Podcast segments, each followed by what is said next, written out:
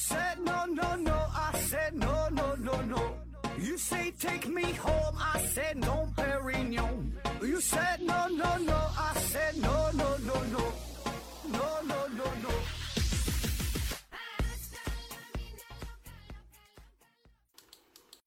拼命探索，不计后果。欢迎您收听《思考盒子》，本节目由喜马拉雅平台独家播出啊。这一期呢，咱还是回答听友的问题。这 First One，小熊猫粮提问说：何总，还有个问题呀、就是我前面那个问题的引申。现代医学试图通过观察大脑皮层的活动来解释神经信号传递的机理，这是否是无意义的？就像你把电脑机型打开，观察哪个灯亮，哪个区域发热，来试图弄懂电脑程序一样。三月八回复说：“对的，呃，说观察大脑是吧？这玩意儿研究有啥用啊？能不能研究明白啊？嗯、这事儿你要说有用吧，也有用；你说没用吧，也没用啊。嗯，为啥说有用呢？我觉得就是你拆开电脑之后，起码能对电脑的大致的结构有一个初步的了解、初步的判断。”知道哪块是主板，哪块是硬盘，哪块是哪块是内存条，哪块是光驱，哪块是软驱，哪块是电源，哪个地方就是说大致有一个工作的分配，有个区域，我觉得有一定作用。所以呢，你把这个类比于大脑的话，打开之后啊，你知道哪块是管运动的，哪块说话的，哪块是韦尼克区，哪块是管看东西，哪块是管记忆的，它有会有一个。区域的分配，那么你刺激大脑的不同地方啊，或者说大脑不同地方受伤之后，会有不同的表现，不同的表现，它有一定的分区。我觉得从这个方面来说是有意义的，而且说如果真的把这个结构啊不停的拆分下去啊，变得更加细微的话，那么也会看到一些反应，对吧？我觉得是从这个角度来说呢是有意义的啊。那么你要说它没有意义呢，确实也可以说也是没有什么意义，因为，呃，宏观的东西和微观的东西，它俩呢是表现是完全完全不同的啊。这这话说的废话啊，就什么意思？就比如说这个水，宏观的角度来说，你说一碗水，呃，洒到你身上，你会感觉就湿了，对吧？衣服湿了，身上湿了，然后湿粘手上可能湿漉漉的这种感觉，对吧？这是宏观上的感觉。但是如果你说你对水进行研究，进行微观的特别细致的研究啊，到了分子层面，到了原子层面，呃，看到这个氢啊和氧啊里边的什么这个什么分子键呐、什么这个结构啊，什么电子这怎么的，你研究这些东西，你根本无法推导出这个水它粘在你身上会有一种湿漉漉的感觉，是吧？就是，嗯，这种跨着跨着维度的跨着。跨着这种这种尺度太大的话，对一个东西研究是否有意义呢？是吧？这个不知道，这个不知道。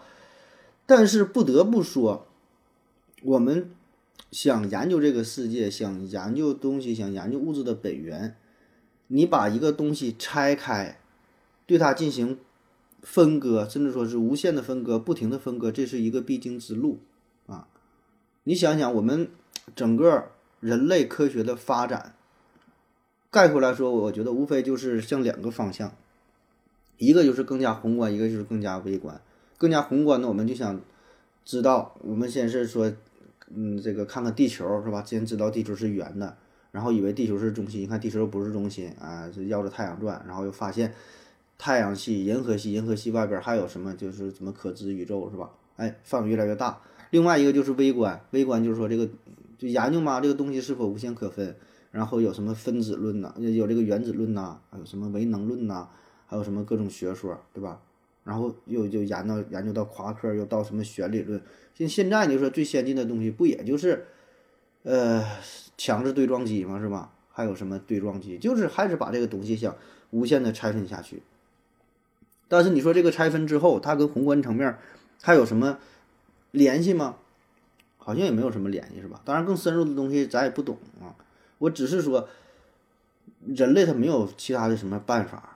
你说，要不然你说，你说研究人类大脑，你说咋研究啊？你说咋研究？除了拆分，除了这么分割解剖，当然，我们也有其他的一些方式，对吧？像什么脑电图啊，呃，做一些什么检测也也有，这些方式是相结合的。我们也并不是只用了，就你说的这种是，就是把大脑解剖了看这个什么活动，这这一种啊，很多结合的。但是我就说不得不说，向着更宏观，向着更微观，这是两个最最基础的办法，也是人类现在能想到的比较好的办法啊。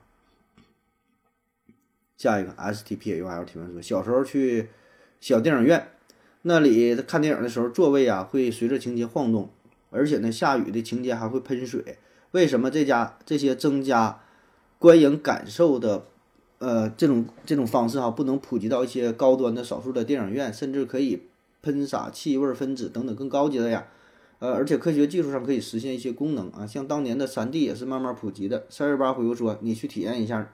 哪个城市都有啊，啊，就说这个电影是吧？电影你看现在又是什么三 D 的呀，又是什么 IMAX 啊，又是什么玩意儿，各种大屏幕啥的啊。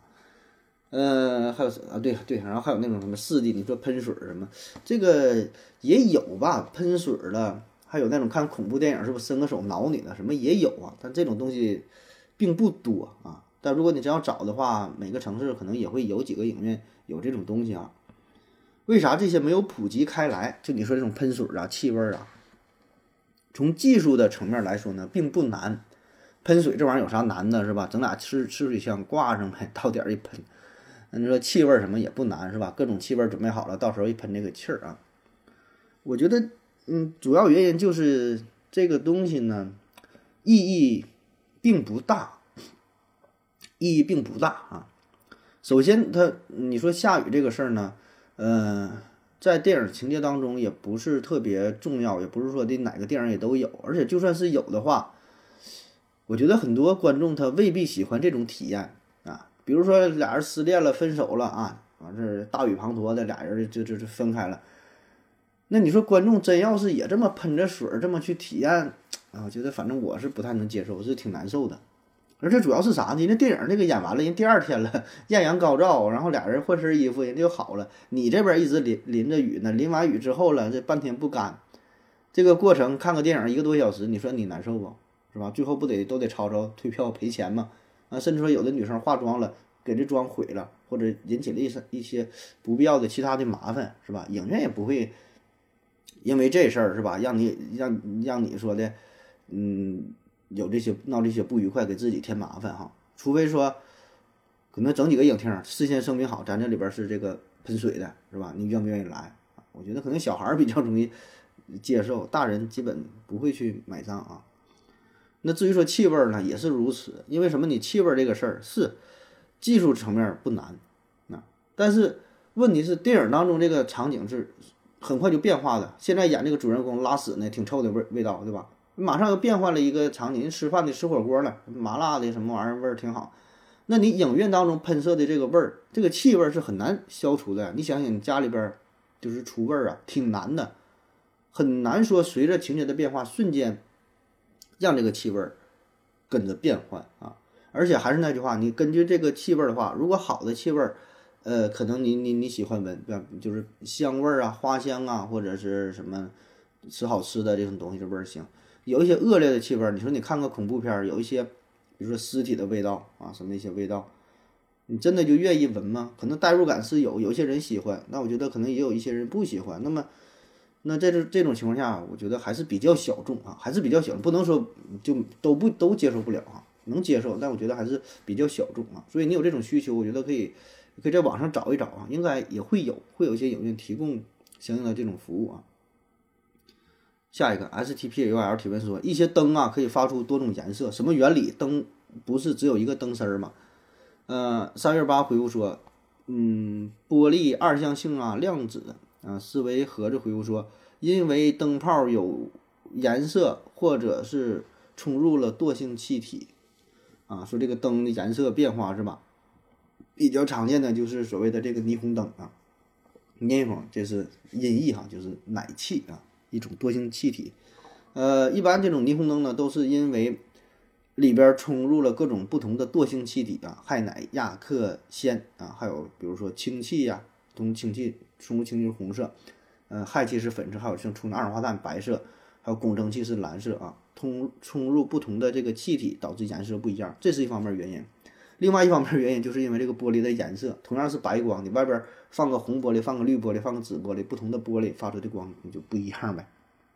下一个问题，大萌子 UP 提问说，向风群岛和背风群岛有什么区别？呃，这个风啊指的是什么风？为什么很多群岛都有向风群岛和背风群岛？三月八回复说，常年刮风啊都是西北风，都是西北风叫背风反之。呃，你说这背风群岛和向风群岛啊，在地理学上它有一个特指的概念哈，并不是说很多群岛都有向风群岛、背风群岛啊。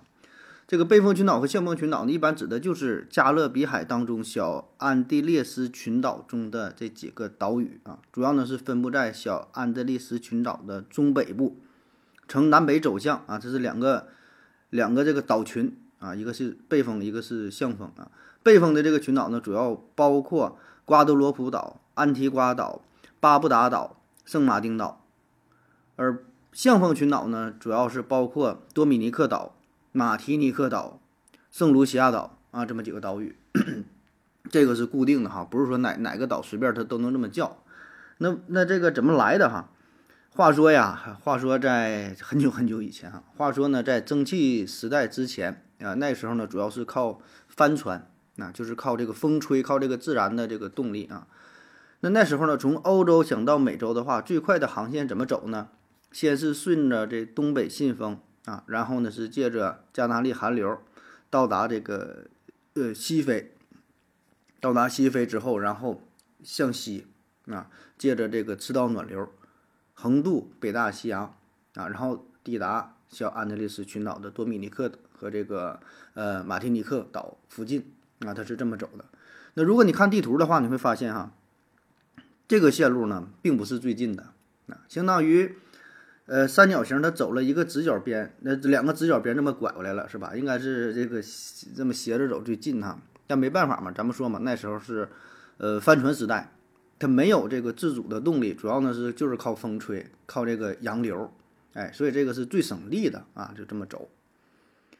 那在东加勒比海地区，盛行呢由东北吹向西南的叫东北信风，也叫做贸易风，啊，就是什么叫贸易风？带来贸易嘛。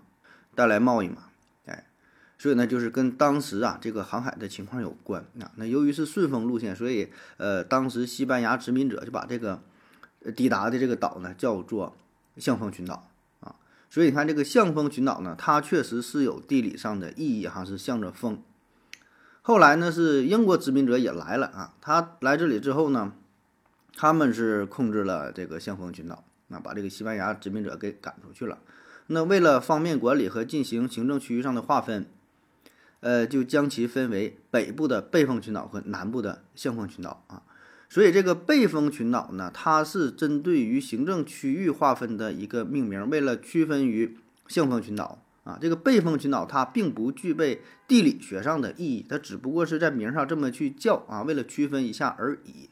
也就是说，不管是背风群岛还是向风群岛啊，它都是一样的，它盛行的风向都是一样的，都是针对于这个东北信风来说的。我应该当个地理老师，我觉得啊。下一个，齐威尔潘随东风提问说：美国和英国是什么关系？如果是父子关系，那么谁是父啊？三二八回复说：等你爸老了，是不是要喊你爸啊？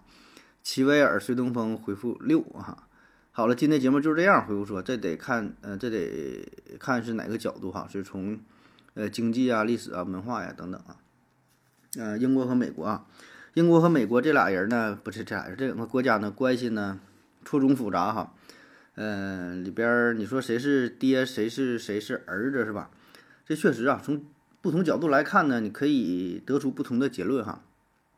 咱们就从这个时间维度捋一捋哈。最开始呢，自然就是英国是父亲啊，美国呢是儿子啊，这个这个这个父子关系。因为最开始呢是英国殖民者，他是到了大洋彼岸，来到了北美大陆啊，陆续呢是占了十三块殖民地。那这也就是美国最初的图形啊，它最最初的图形就是在这个呃东海岸这一片，就是当时呃英国人占的这个十三个啊最初的这个十三个殖民地。你看美国那个国旗呀。这不是有星星有那个条儿嘛？条儿就十三个条儿，最最开始这个这个殖民地啊。所以从这个角度来看，那保证是英国是美国的这个这个父亲是吧？那有没有英国，那也就没有后来的美国啊。而且呢，确实入侵之后，英国也是带来了他的嗯管理的制度啊，这个这个文化呀，呃等等嘛，就是那你看就是就看文化这方面，那基本呢英美国都是源于英国这套体系，对吧？都是跟他学的。哎，然后就是，嗯，美国逐渐成长啊，就跟孩子一样，逐渐长大了啊，就到了青春期开始叛逆是吧？到了十八岁长大成人开始独立啊，一点点的啊。当然一开始呢，他也是并没有羽翼丰满是吧？这是一七七五年爆发了独立战争啊，七六年呢就是独立起来啊。那当然，这当时英国也没想到这美国能够这么这么强大啊，因为当时英国的。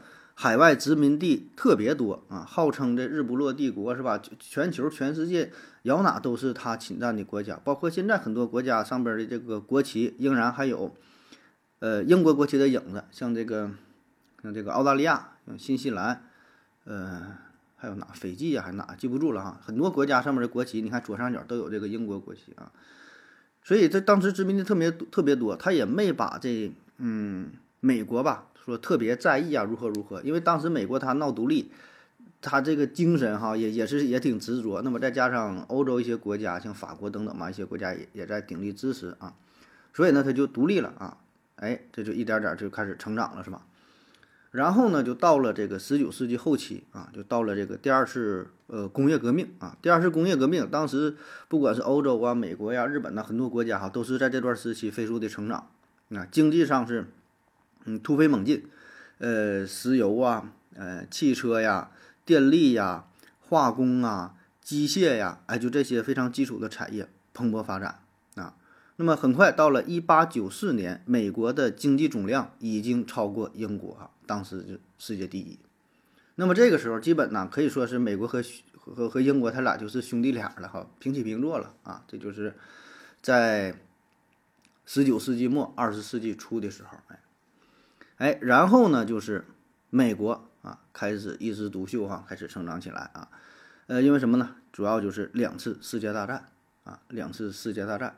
当时呢，呃，先是这个一战的爆发啊，一战的爆发，呃，美国当时离这个主战场也是比较远嘛。第二次世界大战也是如此，对吧？主战场它不在不在这个美国的，离得比较远，就发这个战争财啊。然后就是呃，二战之后。二战之后，然后那美国就是大幅度的超越了英国，啊，也可以说是完成了呃世界新霸权的这个转接，是吧？这个接力棒呢，其实就递到了美国的手，啊，美国就比英国强。那你现在你说谁是爹？那美国就是爹呗，对吧？英国围着美国转，就听那个美国的啊，大概就这么个情况啊。下一个问题。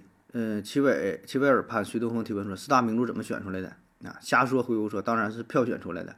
三二八回复说，当年一个人不小心说的，后来很多人都，嗯，遇到了你这样的人哈，越越传越多。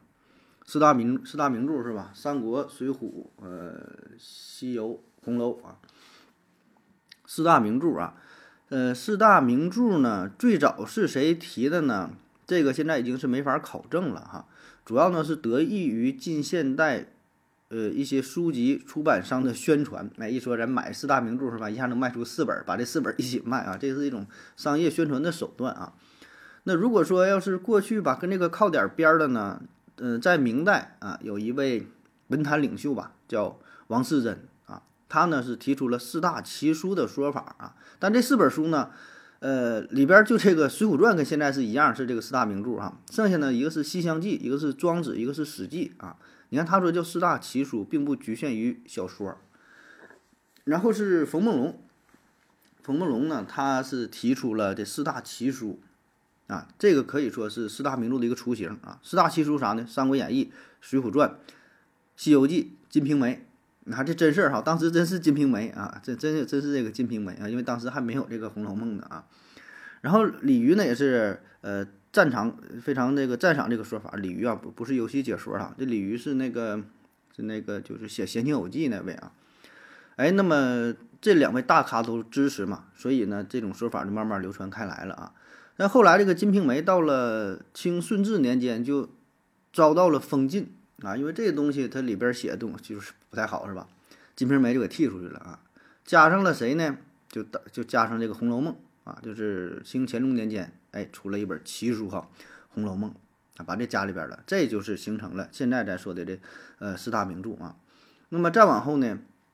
就是文学评论家金圣叹，他提出了六大才子书的说法，《史记》《庄子》《离骚》《水浒传》，呃，《杜工部全集》加上《西厢记》，啊，反正，呃，就是每个人吧，就是名人吧，是吧？这个文学家都有自己的心目中的这 top top ten 是吧？现在叫 top ten，他这就是 top four 啊，就排名靠前的都有这么一个提法啊。包括说鲁迅哈，他在中国小说史略当中也也也非常肯定这四大奇书的说法，就是《水浒》《三国》《西游》《红楼》，那么就这样，这个四大名著也就是逐渐定型了啊。那么再往后，就我说的，到了近现代，这个出版商、出版商、书商，他有这种。广告效应吧，啊，一说什么什么什么几大奇书啊，三大呀，几大的，哎，完了，一起买一起看一看啊，绑在一起嘛，这有点像一个组合一样，是吧？更有影响力，更利于宣传。下一个 S T P U L 提问说，牧羊犬天性就是会牧羊，可是人驯化犬才多长时间呢？天性从哪来的啊？那你这个你得你你已经默认了牧羊犬先天就会牧羊是吧？实际上谁说？这牧羊犬就用牧羊，不也得也也得驯养啊？首先呢，这个牧羊犬呢，它并不是指的某一种犬叫牧羊犬啊，就像说溜达鸡是吧？不是说这个种类的鸡，这个种类它就叫溜达鸡啊，这个叫乌鸡，这个叫这叫什么鸡啊？这就是对一类对一类能够放牧的犬的总称啊。各种狗都能放牧，凡是能放牧的你都可以管它叫牧羊犬，它并不是单独指某一个品种。当然有一些犬种，它就是天生比较适合干这个、这个、这个放牧这个事儿啊。比如说苏格兰牧羊犬啊，比如说希勒蒂牧羊犬，比如说边境牧羊犬啊，咱简称叫边牧啊。实际上并不是说的就就就它能就牧羊啊，很多都能牧羊啊。当然，作为牧羊犬，呃，大多数的牧羊犬大都是有一定的天赋、有一定的这这个灵性的啊，本身就比较出名。然后呢，这个专注度比较高，呃，比较听这个主人的话，加上呢身体条件也是比较好啊，就是就是运动性，对吧？你体力那也跟得上啊啊，所以这个要求挺高的，不管是体力还是脑力啊，都挺高啊。那么你有了这些先天性的优势以后，还要对这个牧羊犬进行一些训练，不是说拿来就用的，对吧？起码最简单的，你想啊，你坐着对吧？躺着匍匐前进。然后那个去追那个羊去怎么地，保证有一些后天的这个这个配合啊。下一个 S T P L 提问说，千足虫那么多足有什么用啊？三二八回复说，为了叫千足虫啊，千足虫啊，实际上千足虫的不是有有一千个足是吧？确实挺多，好几十个、上百个吧。呃，这有什么用呢？我觉得还是就为了适应这个环境呗，生存呗，是吧？你说它在土里边爬，脚多的话，不就能？增加这个在土里运动的能力嘛，是吧？能为了更好的生存下去呗。下一个问题，悠游有任提问说：盒子为什么有时候想拉屎？呃，当时正忙，好半天才憋了回去，到时候到了要拉的时候，好像又拉不出来。一般人硬憋能憋多久？哎，这问题我怎么好像感觉以前回答过呢？不知道你现在恢复咋样了哈？你要是确实一直这样的话，你赶紧去正经医院找正经大夫看吧哈。呃，另外也提示大伙儿啊，这个。不要重复提问啊，有没有什么意义啊？这个你你提问的问题，保证能看到啊。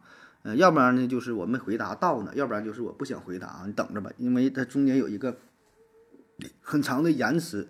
基本呢，你现在问的就是得半年后能听到答案哈，别着急哈，听咱节目你得有过日子的心啊。下一个问题，呃，齐威尔潘随东风提问说，一直很好奇美国为什么。为什么这么强大？三月八回复说，因为他们会呼吸。好了，今天节目就这样回复说，发了战争财哈，花高价尽量保住了外国精英。啊，这个跟刚才那问题有点像哈，就是美国和英国谁是爹这个事儿是吧？那咱就再从另外一个维度分析一下，说这个美国为什么这么这么强大哈？不得不说哈，你再怎么说美国如何如何咋咋地的哈，从这个经济啊，从整个这个国力上来看，嗯，它还是现在是吧，number one 啊，不可动摇的，而且没有什么争议的啊。你要说排名第二、第三是谁，这玩意儿还哎可能说的有人说这个，有人说那个啥的是吧？但你说第一嘛，没啥争议，就是美国啊。美国这么为啥这么强盛哈？短短的你说这才几百年，二百多年建国是吧？到现在怎么就这么厉害啊？嗯，我打算呢从两个角度去分析啊。第一呢就是呃空间的角度，第二呢就是时间的这个维度哈。咱先说空间上，空间上就是它这个地理位置，它本身的这个资源啊。你看哈，咱说现在啊，问你说世界人口第三多的国家是哪？你可能一下想不出来是吧？感觉中国人挺多，然后印度人挺多，不说印度要超过中国了哈。第三是哪呢？想想是亚洲哪个国家吗？一般人挺多的，还是非洲啊？都不是哈。世界人口第三多的国家就是美国啊，三点二亿啊。而且呢，它这三点二亿吧，它很长时间之前它人就很多了，在一百多年前它就已经突破了一亿的人口啊。那人多呀，人多力量大呀，人多这个才是一个根本呐。你看看这些。大国强国人呢，他都不少，对吧？没有说哪个国家实力特别强，但是人口比较少，就几百万一个国家特别强的，好像没有，起码都得是几千万，对吧？上亿这个水平啊。当然，并不是说人口多一定强啊。嗯，所以你看美国吧，它很早啊，它就突破了人口一百亿的大关啊。那在一百多年前，当时有这么多人呢，一个也就是这个欧洲啊，也就是俄国，像亚洲呢，就中国和呃印度啊。所以这个人口数量也是支撑美国发展的一个重要指标，这是一个基础，对吧？你有人才有才有一切啊，没有人那你就啥也甭合计啊。然后呢，就是美国的这个土地啊，面积啊，也是九百多万平方公里啊，呃，全世界第四大，仅次于俄罗斯、加拿大、中国，对吧？这个你看有人有地啊，这是一个这是一个基础啊。那么再加上就是资源呗啊，像。煤呀、石油啊、天然气呀、各种什么什么矿啊，呃，这个这就咱就不一一列数据了哈。但基本呢，在美国它都能排得上号，特别是这个煤炭是世界第一啊，剩下这些都能排个前五啊、前十的啊，就很多指标你就看吧，基本排名都都挺靠前。而且你看它这个位置也很好，它这个位置不像俄罗斯、加拿大，对吧？那么纬度那么高，那么冷，你看也不像巴西那么热。纬度位置比较合适，对吧？就是中纬度地区，国土辽阔，而且呢，它跟咱中国相比，咱中国也是啊，是处于这个位置也挺好，不冷不热的，这这个也是地大物博哈。但是咱这个呃地区相对来说呢，你看美国它就是平原比较多，它平原基本能占了一半了，非常适合耕种，对吧？你土地呀，你土地你这个第一产业呀，这是一个根本。但你看像咱们就是山地。比较多，啊，所以呢，从这个地势上来看，很难能有跟美国相媲美的，对吧？这是一个最最，呃，基本的啊地理条件啊。然后呢，咱就再看它这空间的第二方面，就是地缘政治学，地缘优势非常强啊，可以说这也是独一无二的，没人能跟它比得了啊。嗯，你看啊，它这个呃地理位置，东南西北前后左右都是哪？两边儿，东边、西边啊，一边是太平洋，一边是大西洋，哎，两边都是海，对吧？那么自然的这个就是一个一个天然的屏障啊。你想入侵的话，嗯，不管你你多强吧，你是飞机飞过去，你是航空母舰开过去，也得有个时间，人家也能提前预警，是吧？然后是北边，北边，北边哪？北边这个加拿大，加拿大人口也就那么点儿，气候呢还挺寒冷啊，这是军事实力也就那么回事儿，是吧？南边呢，主要是也就是墨西哥啊，墨西哥那政治自己他还没整明白呢，也没有什么资源，国家那个实力是吧？那也就那样了。所以你看他这一圈，他没有什么威胁，主要他就是这两个国家，剩下你说那个什么古巴呀，什么什么那加勒比海地区的那些，根本也就不是他的对手，对吧？根本没法比。你再往再往南边看，南美洲那些国家是吧？你跟他呢也是根本构不成什么威胁啊，不像你看。欧洲这边，像在亚洲这边，啊，勾心斗角的啊。那中国这一圈国家，你看中国这一圈国家，这这么多邻国哈，拥有核武器的它就好几个啊。你就你就挨个数吧，是吧？有的是明面上有的，有的是背地里有的，是吧？所以你看很复杂。那美国这边相对的就比较比较简单啊，所以这也就保证了它有一个很好的发展环境，对它构成威胁的很小，也避免了它在呃本土出现大规模的战争啊。发就是就是出现战争，发动战争也是他去别地方打去，相对比较安全。他基本不会成为一个主战场啊，所以人家这个基本面就非常好，可以说是独天得天独厚，独一无二。全世界你再想找很难啊，可能也就像澳大利亚可能会可能好一点儿，是吧？孤悬海外，是吧？与世无争的啊。然后呢，咱们再从时间维度哈，再再捋一下，再说一下啊。那么第一个阶段呢，就是扩张的这个阶段，就是美国独立哈，一七七六年，然后呢到这个二十世纪初，就是一九零零年啊，这一百多年。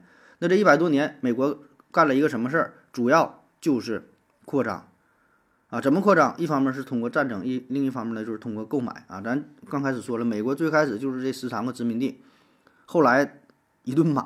啊，然后一打仗啥的，各种办法吧，呃，反正买地也是买了不少，从这个法国呀，从西班牙呀，从这个俄罗斯啊，从墨西哥呀，旁边的一圈的那个地儿都是他买来的，啊，最典型的就是阿拉斯加嘛，当时才花了多少钱哈，这这这生意真是太太赚了啊。然后有人问了，说那些国家都傻吗？是吧？为什么怎么说说卖就卖呢？哈，那这个原因很多哈，有一些呢，比如是法国、西班牙这种，当时吧，他。呃，这地方呢也是属于就是他的海外殖民地嘛，啊，他那种也是无暇去顾及，啊，就是刚开始你占领了占领了，后来就逐渐闹独立啥的，后来也管不了，哎，一想还算了，不如卖点钱是吧？包括说像阿拉斯加哈，当时的想法也是，就是远东地区都已经都挺费劲了，中间再过个白令海峡到那边就。哎，就就是管不了，人也就没人爱过去，也整不了啊，就就卖了，卖点钱算了吧，对吧？你不卖钱了，最后咱咱被别地方，咱被别人去抢了去，哎，啊，当时各种因素吧，哎，最终呢就导致啊，这些都并入了美国的版图，啊，地方越来越大，对吧？这个是一个基础。然后呢，在这段期间呢，他也呃实施了非常开放的移民政策。你看哈，他这个招儿他就就挺狠啊。就是我人少嘛，我就吸引你们过来，是吧？你不有到美国生孩子嘛？说你盗塔领空，搁飞机上生出来那也算他的，所以他就是没有人咋整就吸引呗，吸引很多人。当时嗯，像欧洲这什么爱尔兰呐，像什么德国啊，嗯，还有哪的？反正欧洲有一些地方，咱说类似于逃荒过不过去过不下去了，哎，很多都都都去美国了啊，都去那边发展了啊。那么这些就有了。土地的基础，那有了人口的基础啊，然后到了第二阶段，就是一九零零年到一九四五年啊，主要呢就是呃两次世界大战啊，两次世界大战可以说这个是发了战争的财啊，也是给了美国一个崛起的机会啊，赚了这第一桶金啊，因为呃不管是一战二战哈啊，咱说了美国呢它是孤悬海外，嗯，所以呢它可以啊这边卖着武器。是吧？挣钱，然后呢，偷偷摸摸的这边这这搞经济、搞发展，您那边打嘛，他自己发展，啊，然后向前线的输送物资、卖钱啊，然后在战争快要结束的时候，他再插上一手，哎，还能瓜分这个战争的果实啊。所以靠着这两次世界大战、世界世界炸弹、世界大战啊，他呢是成为了世界的主导。那么两次世界大战之后，就是到了呃冷战时期啊，就是从冷战时期这一段吧，二战之后一直到苏联解体这半个世纪。那么这个时候呢，嗯，是美国和苏联可以说是就就是他俩呗，对吧？唯二唯二的这个经济大国啊，他俩还是干。